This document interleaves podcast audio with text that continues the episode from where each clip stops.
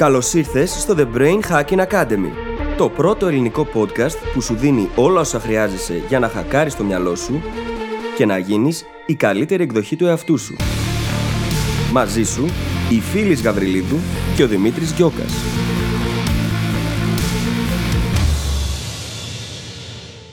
Γεια σου Brain Hacker και καλώς ήρθες σε ένα ακόμα επεισόδιο του The Brain Hacking Academy. Σήμερα ξεκινάμε ένα εκπληκτικό θέμα με το οποίο σίγουρα θα ταυτιστείς όπως έχουμε ήδη ταυτιστεί και εμείς. Σήμερα μιλάμε για το σαμποτάζ που πολλές φορές κάνουμε στον εαυτό μας. Και θέλω τώρα να αναρωτηθείς, εσύ υπάρχει κάποιο κομμάτι στη ζωή σου στο οποίο κάνεις σαμποτάζ στον εαυτό σου; Και αν ναι, ποιο είναι; Στο σημερινό επεισόδιο αφιερώνουμε πάρα πολύ χρόνο στο ίδιο το αυτό σαμποτάζ. Τι είναι, τι πραγματικά σημαίνει και πάνω απ' όλα πώς το εμφανίζουμε στη ζωή μας. Μέσα από ποιες συμπεριφορές βγαίνει στην επιφάνεια, τις οποίες αυτές οι συμπεριφορές μπορείς να τις χρησιμοποιήσεις για να αποκτήσεις επίγνωση για το δικό σου αυτοσαμποτάζ. Στη συνέχεια, αφού σου δίνουμε κάποια λίγο πιο στοχευμένα εργαλεία για να το αντιμετωπίσεις, αρχίζουμε και μιλάμε για το γιατί συμβαίνει, για ποιον λόγο κάνουμε αυτοσαμποτάζ στους εαυτούς μας. Να ξέρεις ότι πρόκειται για ένα διπλό επεισόδιο που θα συνεχιστεί την επόμενη εβδομάδα, οπότε πήγαινε σήμερα, άκου αυτά που έχουμε να πούμε, ξεκίνα από τώρα να αντιμετωπίζεις το δικό σου αυτοσαμποτάζ στη δικιά σου ζωή και την επόμενη εβδομάδα θα τελειώσουμε με το γιατί και θα μάθεις όλους τους τρόπους οι οποίοι θα σε βοηθήσουν να σταματήσεις να σαμποτάρεις τον εαυτό σου. Ξαναλέω ότι πρόκειται για ένα πάρα πολύ δυνατό επεισόδιο, το οποίο θα σε αφήσω απλά να πας να το απολαύσεις και θα τα πούμε στην άλλη πλευρά. Καλή ακρόαση. Καλησπέρα Δημήτρη. Καλησπέρα, φίλη, τι κάνεις; Είμαι καλά, ζεσταίνομαι πάρα πολύ. Ε, κατά τα άλλα όμως είμαι καλά και χαίρομαι γιατί μπορούμε να πάμε για κανένα μπανάκι, να χαλαρώσουμε έτσι λίγο σε καμιά παραλία, στο βαθμό που μπορούμε έτσι. Εσύ πώς είσαι; Είμαι πάρα πολύ καλά. Έχω απολαύσει τις τελευταίες μέρες που βρήκα κάποιο χρόνο να μπορέσω να κάνω λίγο έτσι πιο παραγωγική δουλειά, κάποια projects, κάποια κομμάτια που πρέπει να γίνουν που θέλουν περισσότερες ώρες μαζεμένες, κάτι που μου είχε λείψει πάρα πολύ και συνειδητοποιώ ότι στο πρόγραμμά μου θα ήθελα λίγο περισσότερο χώρο. Και ψάχνω να δημιουργήσω λίγο περισσότερο χώρο, να μην έχω συνεχώς κάποια συνάντηση, κάποια δουλειά ή κάτι τέτοιο. Τα ξέρεις, τα περισσότερα τα έχουμε ξαναπεί. Τα ξέρω γιατί έχω και εγώ τους ίδιους προβληματισμούς. ακριβώς, ακριβώς. Και απολαμβάνω και το καλοκαίρι όσο μπορώ.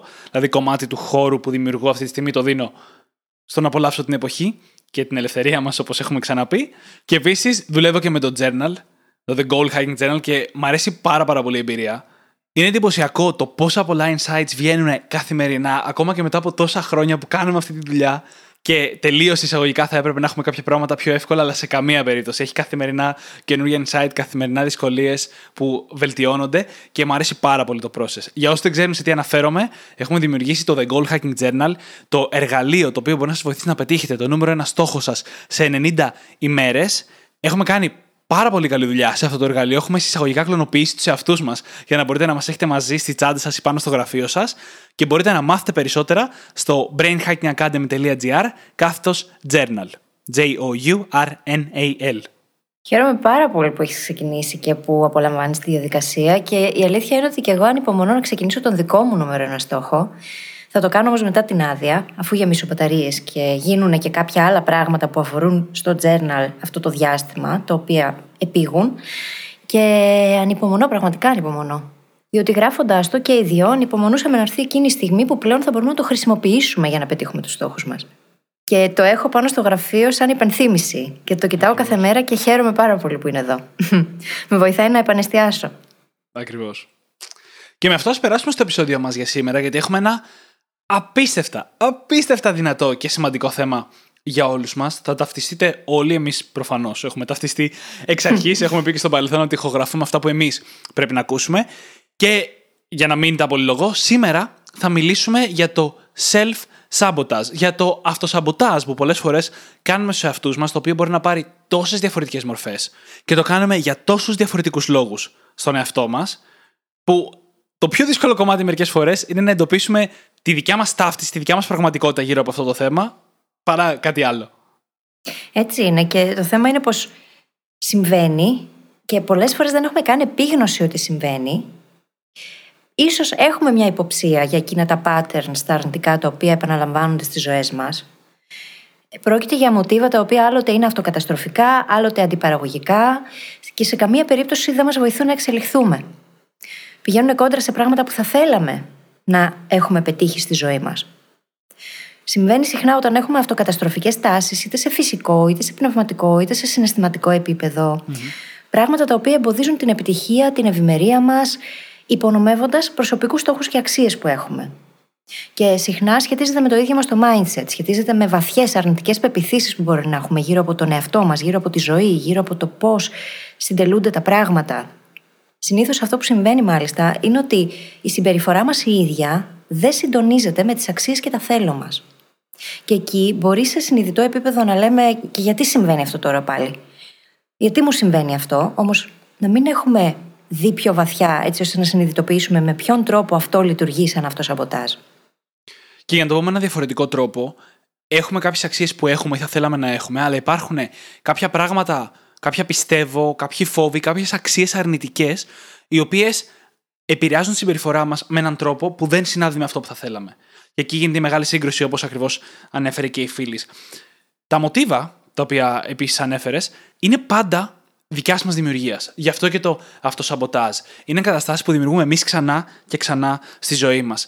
Κατά μία έννοια, προσπαθούμε, σε εισαγωγικά προσπαθούμε, να κρατήσουμε τους εαυτούς μας κολλημένους στο ίδιο σημείο για να αποφύγουμε να πληγωθούμε, να αποφύγουμε τον πόνο, να αποφύγουμε το στρες. Θέλουμε δηλαδή να μείνουμε σε ένα comfort zone προκειμένου να αποφύγουμε αυτά τα πράγματα. Αυτό λοιπόν, όταν το comfort zone μας δεν εξυπηρετεί αυτά που θέλουμε, τις αξίες μας, τα θέλω μας κτλ., αυτό αρχίζει και γίνεται αυτό το σαμποτάζ. Γιατί μας κρατάει εγκλωβισμένους κάπου που νοητικά δεν θέλουμε να είμαστε, αλλά βαθύτερα συναισθηματικά θέλουμε με έναν παράλογο τρόπο και αυτό δημιουργεί όλα τα προβλήματα. Και όλα αυτά συμβαίνουν κυρίως λόγω του ίδιου μας του υποσυνειδήτου. Δεν είναι πράγματα τα οποία μπορούμε να ορίσουμε με το συνειδητό. Τώρα, disclaimer. Επειδή η λέξη αυτοσαμποτάζ έχει ένα πάρα πολύ αρνητικό απόϊχο και αυτό που ερμηνεύουμε εμείς σε δεύτερο και τρίτο επίπεδο, δίχως καν να το συνειδητοποιούμε, είναι ότι βρισκόμαστε σε πόλεμο με τον ίδιο μας τον εαυτό, ο οποίος προσπαθεί να μας σαμποτάρει και να μας ρίξει ή να καταστρέψει με κάποιο τρόπο τα όνειρά μας. Να το αποδομήσουμε λίγο αυτό, θα το δούμε και στη συνέχεια, όμως θέλω να το πούμε από τώρα, διότι το επεισόδιο αυτό, λόγω του ότι είναι πολύ μεγάλο θέμα, αποτελείται από δύο κομμάτια. Α δούμε λίγο λοιπόν το κομμάτι του αυτοσαμποτάζ σαν όρο γλωσσολογικά, γιατί έχουμε πει πως οι λέξεις έχουν τεράστια δύναμη και ορίζουν τον τρόπο με τον οποίο βλέπουμε τα πράγματα. Είναι σημαντικό να μην δούμε το ίδιο το αυτοσαμποτάζ σε μια κατάσταση που βρισκόμαστε σε πόλεμο μέσα μας. Πρόκειται για ένα κομμάτι μας, το οποίο είναι μεν υποσυνείδητο, αλλά είναι δικό μας κομμάτι. Και για να μπορέσουμε να το βοηθήσουμε, για να μπορέσουμε να το αλλάξουμε, χρειάζεται πρώτα και πάνω απ' όλα να το δούμε, να το αναγνωρίσουμε και να το αποδεχτούμε.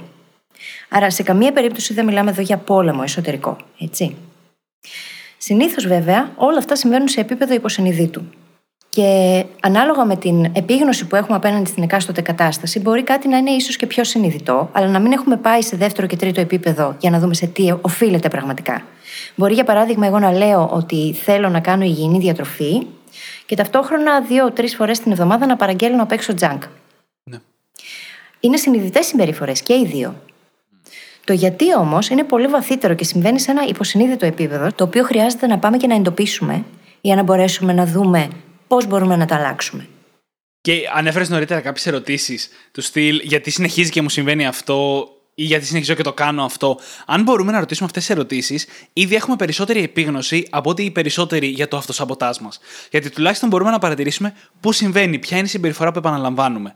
Τις περισσότερες φορές δεν έχουμε καν ιδέα για αυτό. Το αυτοσαμποτάζ είναι το κομμάτι με τα περισσότερα τυφλά σημεία από οτιδήποτε άλλο έχουμε συζητήσει μέχρι σήμερα στο podcast.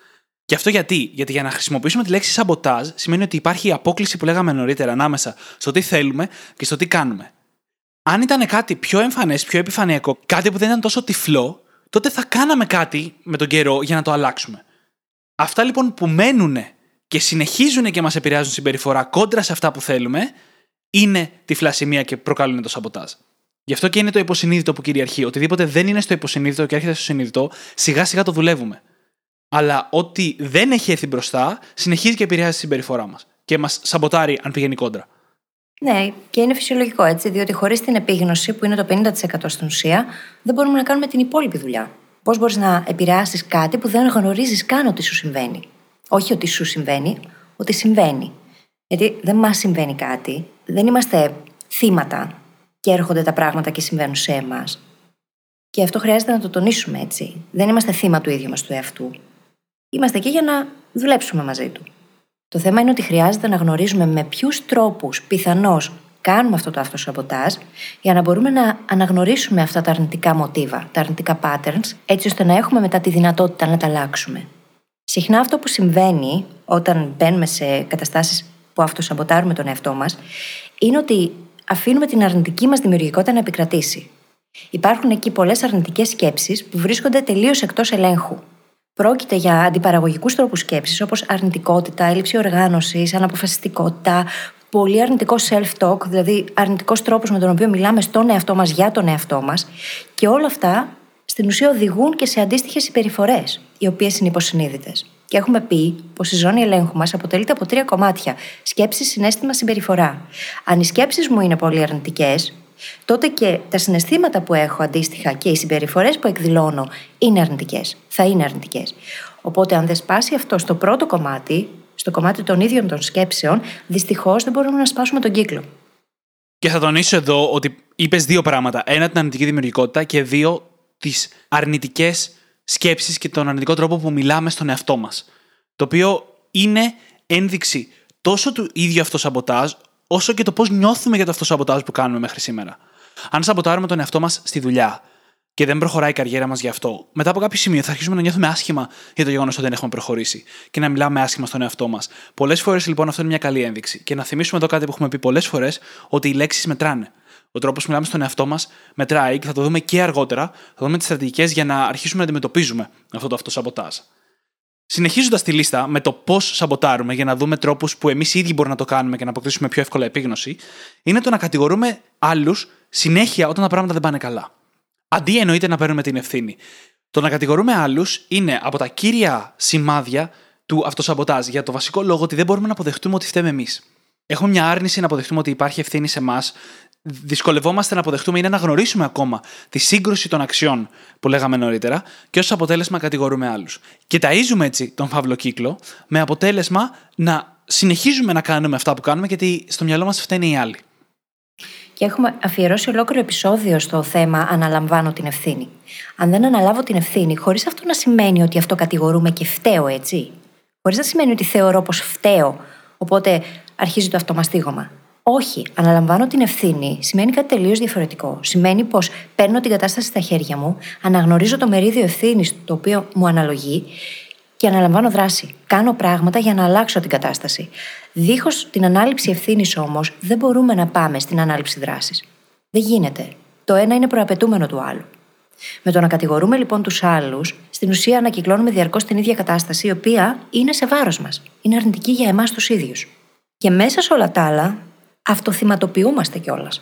Δημιουργούμε μια κουλτούρα του θύματος, η οποία σε καμία περίπτωση δεν ωφελεί ούτε μας τους ίδιους, ούτε το ίδιο μας το περιβάλλον.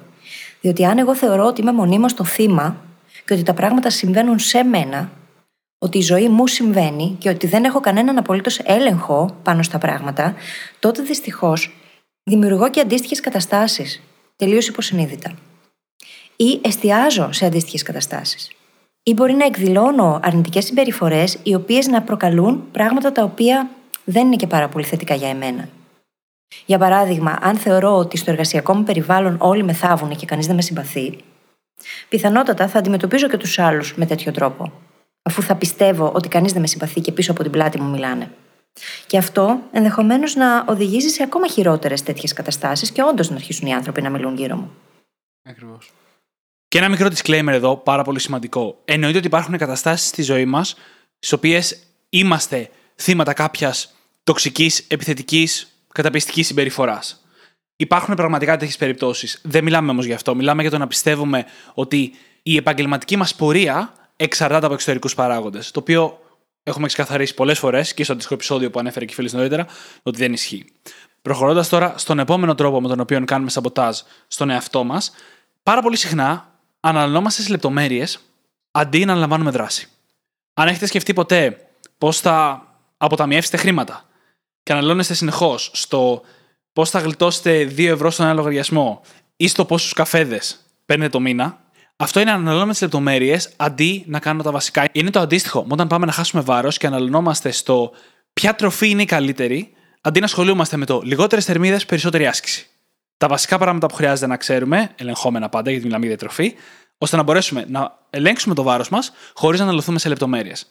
Και γι' αυτό έχουμε κάνει ένα ολόκληρο επεισόδιο όπου λέγαμε για την αιμονή και τον εθισμό στην πληροφορία αντί στο να αναλαμβάνει δράση. Αυτό είναι ένα καθαρό αυτοσαμποτάζ μαζί με την παράλυση από υπερανάλυση, μας είπαν αυτά, που εμποδίζουμε τους εαυτούς μας να αναλάβουν δράση. Και αυτό είναι, εννοείται, κόντρα στους στόχους μας.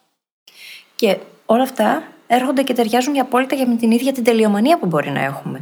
Γιατί θέλουμε να κάνουμε τα πράγματα τέλεια, διαφορετικά δεν είναι αποδεκτά. Και επειδή κανείς δεν είναι τέλειος και είναι αδύνατο να φτάσουμε οποιοδήποτε επίπεδο τελειότητας, εννοείται ότι μονίμως θα νιώθουμε πως δεν είμαστε αρκετοί.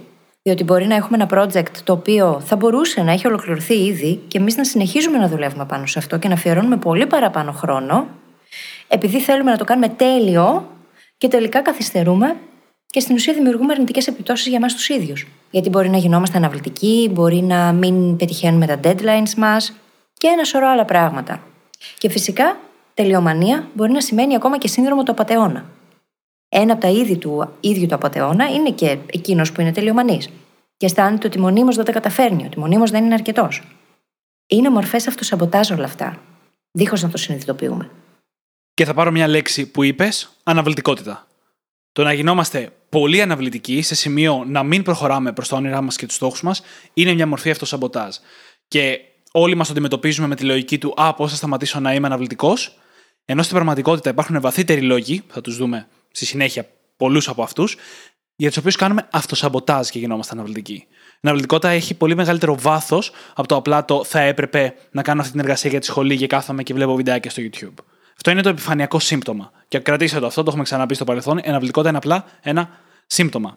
Πηγαίνοντας και παρακάτω, για να δώσουμε κάποια παραδείγματα πώς σαμποτάρουμε τους εαυτούς μας στις σχέσεις μας, ένας πολύ κλασικός τρόπος που κάνουμε αυτό σαμποτάζ είναι το να μην τολμάμε να δεσμευτούμε. Με το που μία σχέση, ας πούμε, πάει να γίνει λίγο πιο σοβαρή, αμέσως φεύγουμε τρέχοντας. Το οποίο βρίσκεται ακριβώς στην ίδια κατηγορία με το να φεύγουμε από οποιαδήποτε κατάσταση όταν τα πράγματα αρχίζουν και κλάνε ομαλά. Α πούμε, βρίσκουμε μια δουλειά, μας αρέσει πάρα πολύ, τη θέλαμε αυτή τη δουλειά, μας αρέσει το περιβάλλον, αλλά για κάποιο λόγο, αντί να κάνουμε τα πάντα για να την κρατήσουμε αφού μας αρέσει, αρχίζουμε και αργούμε συστηματικά το πρωί. Στην αρχή είναι αστείο, μετά από λίγο είναι μια ενόχληση, μετά από λίγο αυτός είναι λόγος για να μας απολύσουν. Μα τη θέλαμε τη δουλειά, γιατί το κάνουμε αυτό. Γιατί μπορεί να υπάρχει ένας φόβος ή κάποιο πιστεύω, θα τα δούμε αργότερα, το οποίο μας κάνει να σαμποτάρουμε κάτι μόλις αρχίζει και πηγαίνει καλά. Το οποίο μπορεί να γίνει στις σχέσεις, στις δουλειές, στις φιλίες, στα επαγγελματικά, σε οτιδήποτε άλλο. Και αυτό που ανέφερες τώρα είναι μόνο μία από τις συμπεριφορές που χρησιμοποιούμε για να αποφύγουμε κάτι. Να αποφύγουμε κάτι το οποίο ενδεχομένως πιστεύουμε ότι δεν μας αξίζει, έτσι, ότι δεν είμαστε αρκετοί για να το κρατήσουμε, δεν είμαστε αρκετά ικανοί. Μία άλλη συμπεριφορά είναι το να καθυστερούμε, να αργούμε γενικότερα, όχι να αργούμε στη δουλειά μας απλά, να καθυστερούμε. Μαζί με το να γινόμαστε αναβλητικοί. Κάτι ακόμα είναι το να τα παρατάμε όταν τα πράγματα γίνονται λίγο πιο δύσκολα ή ακόμα και το να μην είμαστε αρκετά αποφασιστικοί, να μην εκδηλώνουμε την απαραίτητη αποφασιστικότητα και συσσαγωγικά επιθετικότητα όταν πρόκειται να κυνηγήσουμε κάποιον στόχο ή κάτι που μας ενδιαφέρει πραγματικά πολύ. Αυτό έχει να κάνει με αρνητικές πεπιθήσεις και περιοριστικές πεπιθήσεις που έχουμε μέσα μας. Που πολλές φορές μπορεί να συνδέονται με τις ίδιες μας τις ικανότητες, με την ίδια μας την αυτοαξία, την αυτοπεποίθησή μας. Και σε κάθε περίπτωση υπάρχει μια εσωτερική φωνή που μας ασκεί μονίμως κριτική και μονίμως μας λέει αρνητικά πράγματα για τον εαυτό μας. Και εμείς την πιστεύουμε. Και δίχως να το συνειδητοποιούμε, αυτή η φωνούλα οδηγεί στο να νιώθουμε όλο και πιο άσχημα για εμάς τους ίδιους και αντίστοιχα να εκδηλώνουμε και συμπεριφορές οι οποίες μας οδηγούν στο να νιώθουμε άσχημα. Άλλες αυτοκαταστροφικές συμπεριφορές είναι η υπερφαγία. Το να καταναλώνει κανείς σε υπερβολικό βαθμό αλκοόλ ή και το να κάνει κατάχρηση ουσιών Μπορεί να είναι το να καπνίζει κανείς, ή το να τζογάρει, ή το να αυτοτραυματίζεται σε ακραίες περιπτώσεις, ή ακόμα και το να ξοδεύει υπερβολικά πολλά χρήματα. Όλα αυτά είναι πράγματα τα οποία λειτουργούν σαν σαμποτάζ στη ζωή μας και μας κρατούν πίσω από πράγματα τα οποία θα θέλαμε σε ιδανικές συνθήκες να έχουμε πετύχει. Και μια μικρή υπενθύμηση, τα λέμε όλα αυτά για να μπορέσετε να δείτε αν εντοπίζετε κάπου τον εαυτό σας ή για τους γύρω σας, τέλος πάντων, τον τρόπο με τον οποίο κάνουμε αυτό σαμποτάζ. Γιατί το πρώτο ερώτημα για να το αντιμετωπίσουμε, θα το σποϊλάρω από τώρα, είναι να βρούμε το πού. Mm-hmm. Πού σαμποτάρουμε τους εαυτούς μας, σε ποιο κομμάτι της ζωής μας και το πώς.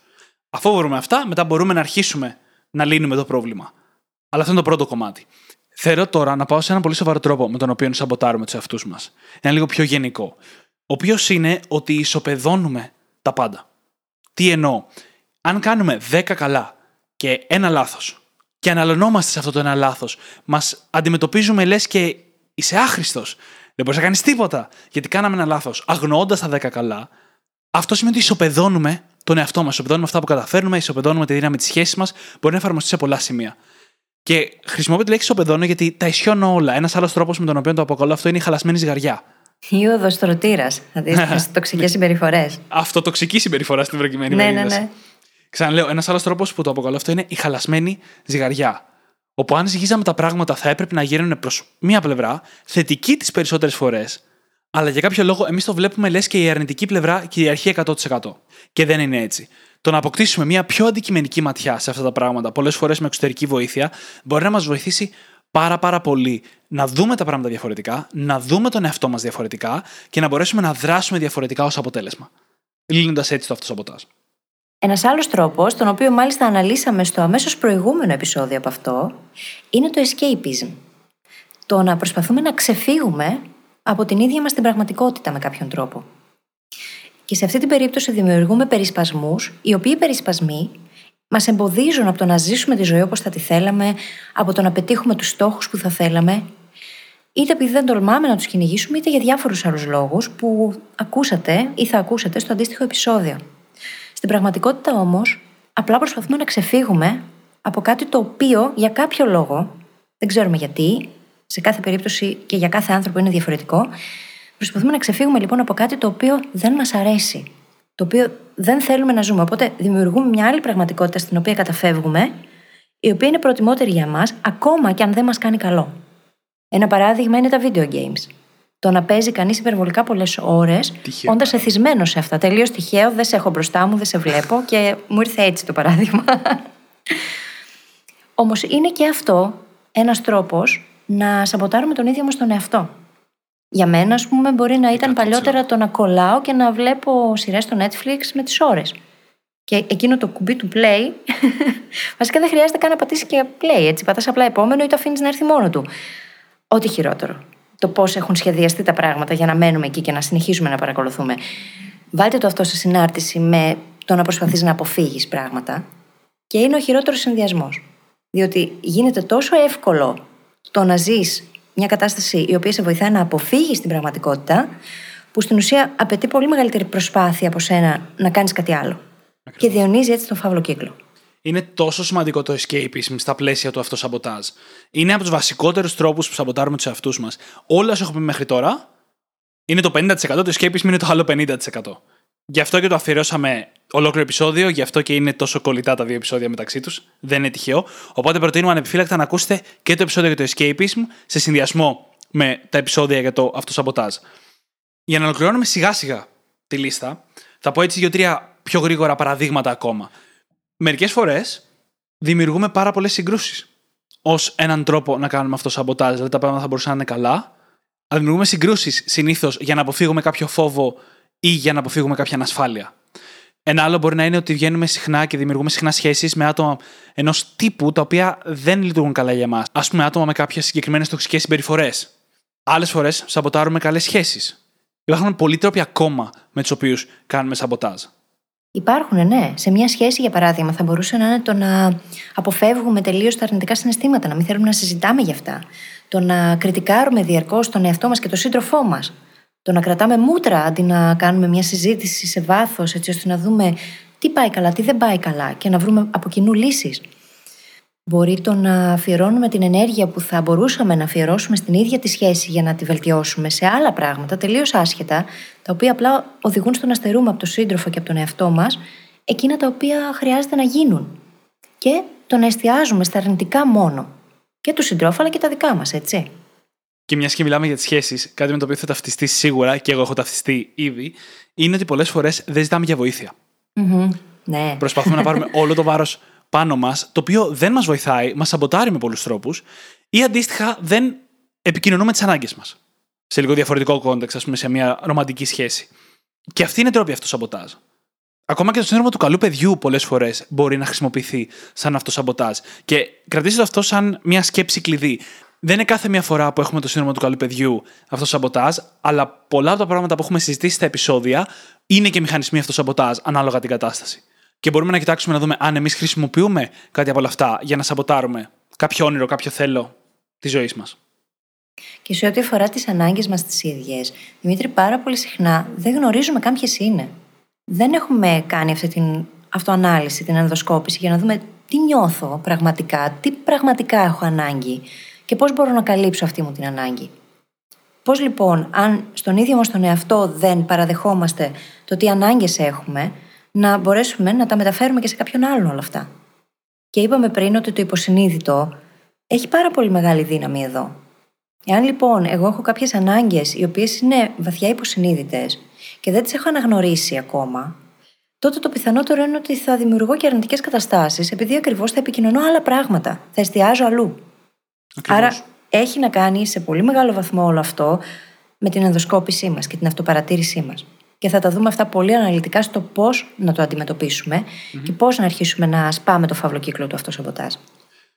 Το επόμενο κομμάτι για το οποίο έχουμε να μιλήσουμε, μεγάλο κομμάτι, είναι το γιατί. Γιατί σαμποτάρουμε τους εαυτούς μας. Πριν από αυτό, όμως, θέλω να αναφέρω δύο-τρεις πολύ σύντομες στρατηγικές που μπορούμε να χρησιμοποιήσουμε σήμερα για να δούμε αν και εμείς σαμποτάρουμε τον εαυτό μας αυτή τη στιγμή σε κάτι. Πώς να το εντοπίσουμε δηλαδή. Καταρχάς, πολλά από αυτά που ήδη είπαμε, αν τα εντοπίσαμε και τα εντοπίσατε στη δικιά σας ζωή, είναι ένδειξη αυτοσαμποτάζ. Οι εύκολες αυτές στρατηγικές λοιπόν είναι αν παρατηρούμε ότι αυτή την περίοδο δίνουμε προτεραιότητα στην άμεση ικανοποίηση, στο instant gratification. Αν συνεχώς προσπαθούμε να νιώσουμε καλά εκείνη τη στιγμή, πιθανότατα σαμποτάρουμε τον εαυτό μας με την έννοια ότι αποφεύγουμε να κάνουμε κάτι που θα μας φέρει αποτελέσματα στο μέλλον, το οποίο πιθανότατα θέλουμε. Δεύτερη στρατηγική είναι να κοιτάξουμε αν βάζουμε καθόλου προτεραιότητα τον εαυτό μας αυτή τη στιγμή. Παραδείγματος χάρη, self-care, αν ασχολούμαστε να φροντίσουμε καθόλου τον εαυτό μας. Αν τρέχουμε σαν το βέγκο από το πρωί μέχρι το βράδυ και δεν ξεκουραζόμαστε καθόλου, δεν αφιερώνουμε λίγο χρόνο να πάρουμε μια ανάσα ή να φάμε καλά, αυτά είναι πιθανότατα ενδείξεις αυτοσαμποτάζ και μάλιστα σε βαθύτερο επίπεδο. Τρίτη στρατηγική είναι αν παρατηρούμε ότι έχουμε αυτοκαταστροφικές, αυτομοιωτικές σκέψεις. Αν πιάνουμε τον εαυτό μας να λέει Τι κάνεις ρε, μπιπ, όλη την ώρα, ή δεν είσαι καλός, είσαι άχρηστο κτλ., αυτά είναι ένδειξη κάποιου αυτοσαμποτάζ. Και τέσσερα, αν παρατηρούμε ότι είμαστε σε περίοδο που έχουμε γυρίσει στις default, στις αυτόματες συμπεριφορές μας. Αυτό συμβαίνει συνήθως σε περίοδους εσωτερικής σύγκρουσης και τι άλλο είναι το αυτοσαμποτάζ αν όχι μια περίοδος εσωτερικής σύγκρουσης. Και όπου default συμπεριφορές, αυτό είναι εξαιρετικός δείκτης, έτσι. Αν έχουμε αυτεπίγνωση και μπορούμε να το συνειδητοποιήσουμε σύντομα, που σημαίνει ότι γνωρίζουμε ποια είναι τα triggers μας, γνωρίζουμε ποια είναι εκείνα τα πράγματα τα οποία είναι για μας default συμπεριφορές, τότε μπορούμε και πολύ πιο γρήγορα να βγούμε από την κατάσταση αυτή. Για μένα, ας πούμε, ξέρω ότι είναι το να κάτσω και να δω Netflix συνεχόμενα. Οπότε έχω την επίγνωση εκείνη τη στιγμή, το επιτρέπω, όμως την επόμενη μέρα το κοιτάω λίγο πιο προσεκτικά για να δω τι έχει συμβεί, από τι προσπαθώ να ξεφύγω. Και μπορεί να είναι κούραση, έτσι, μπορεί να είναι απλά κούραση πολλές φορές. Άλλες φορές όμως μπορεί να είναι κάτι άλλο, το οποίο ίσως να είναι δύσκολο για μένα, να είναι πρόκληση και να προσπαθώ να το αποφύγω με το να κάνω κάτι άλλο, το οποίο στην ουσία δεν με εξελίσσει. Και εμπνευσμένος από αυτό που μόλις είπες, θέλω να βάλω ένα μεγάλο disclaimer. Πώς έβαλες εσύ στην αρχή για την έννοια; Θέλω να βάλω για το αυτοσαμποτάζ και το πόσο εύκολο είναι να πούμε Α, κοίτα, αυτή η συμπεριφορά είναι αυτοσαμποτάζ. Πολλές φορές η συμπεριφορά μας επηρεάζεται από άλλα πράγματα. Η κούραση θα μπορούσε να είναι από αυτά που μόλις ανέφερες. Ή η σχέση μας μπορεί να έχει όντως πρόβλημα. Ή μπορεί η δουλειά μας όντως να μην μας γεμίζει. Αυτά είναι εξίσου πιθανά, αν όχι πιο πιθανά, από το μια συμπεριφορά να δείχνει ότι σαμποτάρουμε τον εαυτό μας. Μην βιάζεστε λοιπόν να βγάλετε συμπέρασμα Α, κοίτα, γίνομαι αναβλητικός, άρα σαμποτάρω κάπως τον εαυτό μου. Μπορεί, αλλά δεν είναι σε καμία περίπτωση σίγουρο. Θέλει περισσότερο ψάξιμο. Θα δούμε πώς κάνουμε αυτό το ψάξιμο στη συνέχεια, εκεί που θα μιλήσουμε για το πώς να το αντιμετωπίσουμε. Αλλά κρατήστε τώρα στο disclaimer ότι δεν είναι όλα αυτοσαμποτάζ. Και το τονίζω αυτό κιόλας έξτρα, γι' αυτό που είπε φίλη στην αρχή, ότι η λέξη αυτοσαμποτάζ μας κάνει να νιώθουμε ότι είμαστε σε πόλεμο με τον εαυτό μας. Και δεν είμαστε, ούτε χρειάζεται να είμαστε. Προσοχή λοιπόν όταν κάνουμε διάγνωση τον εαυτό μας, να μην κάνουμε τη λάθος διάγνωση γιατί θα οδηγήσει σε λάθος λύσεις που πιο πολύ θα περιπλέξουν τα πράγματα παρά θα βοηθήσουν. Και βλέπεις πως μία λέξη την οποία την έχουμε συνηθίσει τόσο πολύ να τη χρησιμοποιούμε, δεν θα την αμφισβητούσαμε αν δεν γινόταν τώρα αυτή η συζήτηση εδώ στο podcast. Ακριβώς. Γιατί θεωρούμε ότι αυτό σαμποτάζ. Άρα, εγώ σαμποτάρω τον εαυτό μου. Άρα, τα βάζω με τον εαυτό μου. Και δες πόσο μαγικά λειτουργεί αυτό το νευρογλωσσικό κομμάτι το οποίο δεν αμφισβητούμε καν. Οπότε, χρειάζεται πάντα να κοιτάμε πού είναι εκείνα τα patterns, εκείνα που επαναλαμβάνονται στη ζωή μας. Συνήθως εκεί κρύβεται και το ίδιο το αυτοσαμποτάζ, όχι σε όλες τις καταστάσεις. Αν όμως δημιουργώ παρόμοιες σχέσεις με διαφορετικούς ανθρώπους και καταλήγουν με παρόμοιο τρόπο, εκεί χρειάζεται να το δω λίγο πιο προσεκτικά. Γιατί ο κοινός παρονομαστής είμαι εγώ. Και θα τονίσω τη λέξη μοτίβο. Mm-hmm. Αυτό που μας διευκολύνει να διευκρινίσουμε αν είναι κάτι λογικό ή αν είναι κάτι στο οποίο ευθυνόμαστε εμείς με κάποιο τρόπο, του στυλ αυτοσαμποτάζ, είναι το κατά πόσο επαναλαμβάνεται.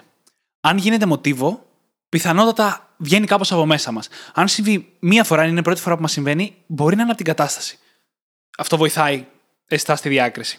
Πάμε τώρα σιγά σιγά να δούμε το γιατί. Γιατί σαμποτάρουμε τους εαυτούς μας όταν το κάνουμε όντως; Τι είναι αυτό που μας προκαλεί αυτή τη συμπεριφορά; Και θα ξεκινήσουμε με κάποιες γενικές κατηγορίες, πηγαίνοντας μετά σε κάποιες πιο ειδικές. Το πιο σημαντικό από όλα που θα πούμε είναι το εξής. Το αυτοσαμποτάζ συχνά ξεκινάει από την τάση μας να αποφεύγουμε πράγματα που τα νιώθουμε δύσκολα ή άβολα. Όχι με την πιο απλή έννοια της αναβλητικότητας, του στυλ θέλω να κάνω μια δουλειά και δεν μου αρέσει. Πράγματα που τα νιώθουμε δύσκολα και άβολα σε βάθος. Τώρα, αυτό που το κάνει αυτό σαμποτάζ δεν είναι αυτό. Είναι το κριτήριο με το οποίο διαλέγουμε τι νιώθουμε άβολο ή δύσκολο. Αν ας πούμε, έχουμε μια τάση να αποφεύγουμε τα ναρκωτικά. Γιατί δεν ταιριάζει καθόλου με τις αξίες μας, με την ιδιοσυγκρασία μας, με το ποιοι είμαστε. Αυτό δεν είναι αυτό σαμποτάζ. Αυτό είναι μια υγιέστατη συμπεριφορά που πολύ καλά κάνουμε και την έχουμε. Αν τίνουμε όμως να αποφεύγουμε υγιείς, σταθερές σχέσεις και δεσμεύσεις, τότε αυτό γίνεται αυτό σαμποτάζ. Άρα, στην πραγματικότητα, το κατά πόσο αυτό είναι πρόβλημα έχει να κάνει με το τι είναι αυτό που μέσα μας θεωρούμε άβολο. Το από τι εξαρτάται αυτό μπορεί να πάει πίσω στην παιδική μας ηλικία, μπορεί να πάει σε προηγούμενες εμπειρίες και πιο μετά από την παιδική μας ηλικία, μπορεί να πάει σε διάφορα πιστεύω. Τώρα μέσα θα πούμε αυτά. Αλλά κρατήστε αυτό. Είναι η τάση μας να αποφεύγουμε πράγματα που είναι δύσκολα ή άβολα και το τι θεωρούμε δύσκολο ή άβολο είναι αυτό που μπορεί να το κάνει πρόβλημα ή όχι. Και στην ουσία αποφεύγουμε εκείνα που δεν θέλουμε και επικρατεί αυτή η τάση έναντι του να θέλουμε να πετύχουμε το χύψη αποτέλεσμα. Ακριβώς. Όταν λοιπόν επικρατεί εκείνο το οποίο μας πηγαίνει προς τα πίσω και η αποφυγή η ίδια από το να προχωράμε προς την κατάσταση που θέλουμε να πετύχουμε, τότε συμβαίνει ακριβώς αυτό εδώ, αυτό, αυτή η σύγκρουση, αυτό το conflict μέσα μας. Και χρειάζεται πάντα να έχουμε και επίγνωση ότι εδώ πρόκειται για ζώνη άνεσης απλά, έτσι. Ναι. Θα το αναλύσουμε όμως στο επόμενο επεισόδιο αυτό περισσότερο. Κάτι ακόμα πολύ σημαντικό είναι ο ίδιος ο φόβος που μπορεί να έχουμε απέναντι σε διάφορα πράγματα. Ένας φόβος είναι εκείνος της ίδιας της αποτυχίας.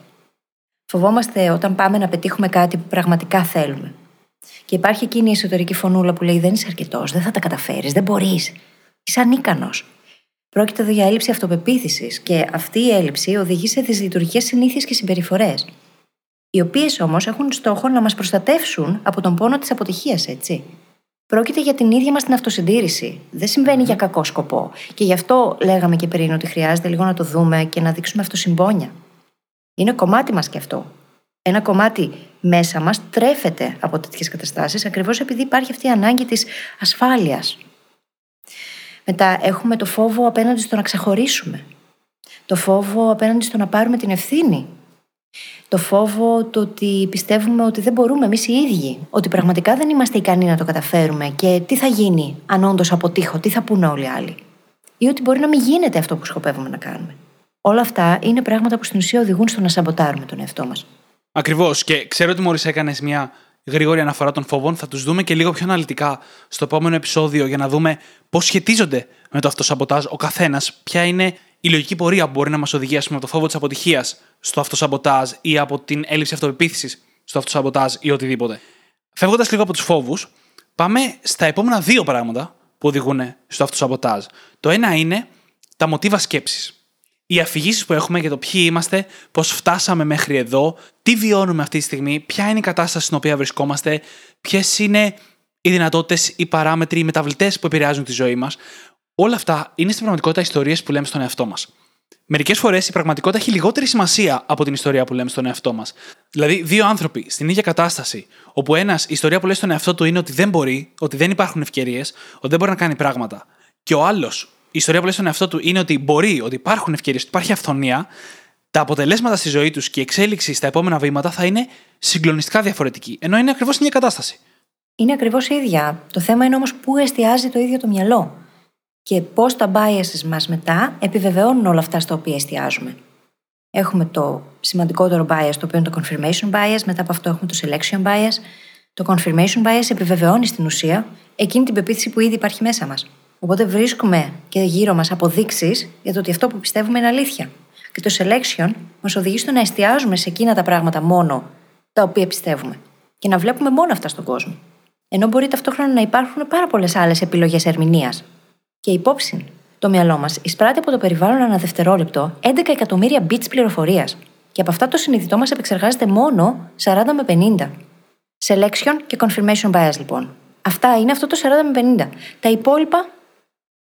Σκεφτείτε πόσο πολλές παραπάνω επιλογές έχουμε στο να δούμε τον ίδιο τον κόσμο. Στο να ερμηνεύσουμε το πώς συμβαίνουν τα πράγματα. Στο να σκεφτούμε για τα ίδια τα πράγματα. Και ακριβώς λόγω του τρόπου με τον οποίο σκέφτεται ο εγκέφαλος, τόσο τα beats όσο και γενικότερα, θέλουμε να επηρεάσουμε τα μοτίβα σκέψης μας και τις ιστορίες που λέμε στον εαυτό μας. Γιατί ορίζουν πάρα πολλά κομμάτια εδώ από το τι θα παρατηρήσουμε, τι θα σκεφτούμε, πώς θα αντιδράσουμε σε αυτό, πότε θα αντιδράσουμε σε αυτό κτλ. Η άλλη κατηγορία, μετά τα μοτίβα σκέψης, είναι τα περιοριστικά πιστεύω. Αν τα μοτίβα σκέψης έχουν να κάνουν με την ιστορία που λέμε στον εαυτό μας, τα περιοριστικά πιστεύω είναι αυτά που πιστεύουμε για τον εαυτό μας και συγκεκριμένα τα περιοριστικά από αυτά. Τα που πιστεύουμε ότι δεν μπορούμε να κάνουμε, περισσότερα από αυτά που πιστεύουμε ότι μπορούμε να κάνουμε. Και αυτά οδηγούν πάρα πολλές φορές σε αυτό σαμποτάζ. Γιατί πώς είναι δυνατόν να δώσεις το 100% του εαυτού σου, να τολμήσεις, να κάνεις, να προσπαθήσεις για κάτι το οποίο δεν πιστεύεις ότι μπορείς να καταφέρεις. Βαθύτερα. Είναι, είναι αδύνατον. Βάζεις μόνο σε έναν τεράστιο τείχος στον εαυτό σου, στον οποίο θα κουτουλήσεις απευθείας, γιατί δεν πιστεύεις ότι μπορείς. Δεν υπάρχει ένας πιο ξεκάθαρος και απλός ορισμός του αυτοσαμποτάζ. Και για να το συνοψίσουμε, συζητήσαμε καταρχάς τι είναι το αυτοσαμποτάζ. Τι είναι και με ποιους τρόπους συντελείται. Με ποιους τρόπους το κάνουμε. Άλλοτε μπορεί να έχει να κάνει με αρνητικά μοτίβα σκέψεων, με το να κολλάμε σε λεπτομέρειες, με το να κατηγορούμε τους άλλους, με το να θεωρούμε τον εαυτό μας ένα θύμα. Όλοι αυτοί οι αρνητικοί τρόποι σκέψης που οδηγούν σε αρνητικά συναισθήματα και αρνητικές συμπεριφορές αντίστοιχα.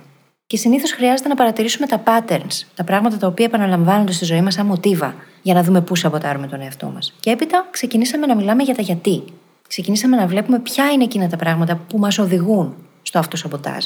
Μεταξύ αυτών, κάποιοι πάρα πολύ σημαντικοί φόβοι, τα αρνητικά σενάρια που επαναλαμβάνουμε στον εαυτό μας για τον εαυτό μας, για τον κόσμο, για το τι συμβαίνει, όλες αυτές οι αρνητικές πεπιθήσεις, τα πιστεύω που υπάρχουν μέσα μας σαν προγραμματάκια και στην ουσία προγραμματίζουν τον τρόπο που φερόμαστε, που χειριζόμαστε τις καταστάσεις, και το να προσπαθούμε να αποφύγουμε καταστάσεις οι οποίες μας κάνουν καλό. Γιατί για κάποιο λόγο στο βαθύτερο comfort zone μας μας κάνουν και νιώθουμε άβολα. Mm-hmm. Επίσης, είπαμε, δώσαμε κάποια μικρά εργαλεία για το πώς μπορείτε σήμερα να κοιτάξετε προς τα μέσα και να δείτε αν αυτοσαμποτάρεστε. Και θα γυρίσω σε κάτι που είπες νωρίτερα. Μίλησες για τη ζώνη ελέγχου. Κάτι που το έχουμε πει πολλές φορές και για τις σκέψεις, συναισθήματα, συμπεριφορές. Δεν είναι τυχαίο που ξεκινήσαμε μιλώντας για τις συμπεριφορές με τις οποίες βγαίνει στην επιφάνεια το αυτοσαμποτάζ. Οι συμπεριφορές είναι κάτι μαγικό, γιατί είναι πραγματικότητα, αποτυπώνται στην πραγματικότητα, ενώ οι σκέψεις μας είναι μέσα στο κεφάλι μας. Δεν μπορούμε να θυμηθούμε αξιόπιστα τι σκεφτόμασταν πριν 5 λεπτά. Άρα λοιπόν το μόνο κάπως αξιόπιστο πράγμα με το οποίο μπορούμε να δουλέψουμε είναι οι συμπεριφορές μας, γι' αυτό και ξεκινήσαμε από εκεί. Παρατηρούμε πρώτα απ' όλα τις συμπεριφορές, εντοπίζουμε τις δικές μας και από αυτή την επίγνωση ξεκινάει η λύση. Τώρα, θα κλείσουμε το επεισόδιο για σήμερα. Το επόμενο μας επεισόδιο θα είναι η συνέχεια αυτού εδώ. Θα μιλήσουμε, θα τελειώσουμε το κομμάτι με το γιατί κάνουμε σαμποτάζ στον εαυτό μας και θα περάσουμε στο τι μπορούμε να κάνουμε για να σταματήσουμε να σαμποτάρουμε τον εαυτό μας, τουλάχιστον τόσο ώστε να προχωρήσουμε στο επόμενο επίπεδο, στο οποίο σίγουρα θα δημιουργηθούν νέα μοτίβα, νέοι κύκλοι που θα πρέπει να διαχειριστούμε από την αρχή. Το θέμα είναι να έχουμε εργαλεία στα χέρια μας και επίγνωση του τι συμβαίνει, έτσι ώστε να μπορούμε αργότερα να διαχειριστούμε τέτοιες καταστάσεις. Και όσο περισσότερα mental models έχουμε, όσο περισσότερη επίγνωση έχουμε και όσο περισσότερα εργαλεία έχουμε στη διάθεσή μας, τόσο πιο εύκολο γίνεται και φυσικά, όπου υπάρχει ανάγκη, ζητάμε πάντα βοήθεια, έτσι. Διότι τα τυφλά σημεία λέγονται τυφλά για κάποιο λόγο. Επειδή δεν μπορούμε εμείς οι ίδιοι να τα αναγνωρίσουμε. Ακριβώς. Λοιπόν, κλείνοντας το επεισόδιο, όπως πάντα θα βρείτε τις σημειώσεις του επεισοδίου μας στο site μας, στο brainhackingacademy.gr, όπου μπορείτε να βρείτε και το journal μας, είτε πηγαίνοντας κατευθείαν στο κατάστημά μας, είτε πηγαίνοντας στο brainhackingacademy.gr κάθετος journal. J-O-U-R-N-A-L. Και θα σας ζητήσουμε φυσικά να κάνετε subscribe στο Spotify ή σε όποια άλλη εφαρμογή μας έχετε βρει και μας ακούτε, να αφήσετε εκεί ένα φανταστικό πεντάστερο review, γιατί έτσι βοηθάτε τους απανταχού brain hackers να γίνουν ακόμα περισσότεροι και μας κάνετε πολύ χαρούμενους. Και κάντε και μια πράξη αγάπης. Αρπάξτε τα κινητά των φίλων σας και δείξτε τους πώς μπορούν να γίνουν και εκείνοι brain hackers. Σας ευχαριστούμε πάρα πολύ που ήσασταν μαζί μας και σήμερα και σας ευχόμαστε καλή συνέχεια. Καλή συνέχεια.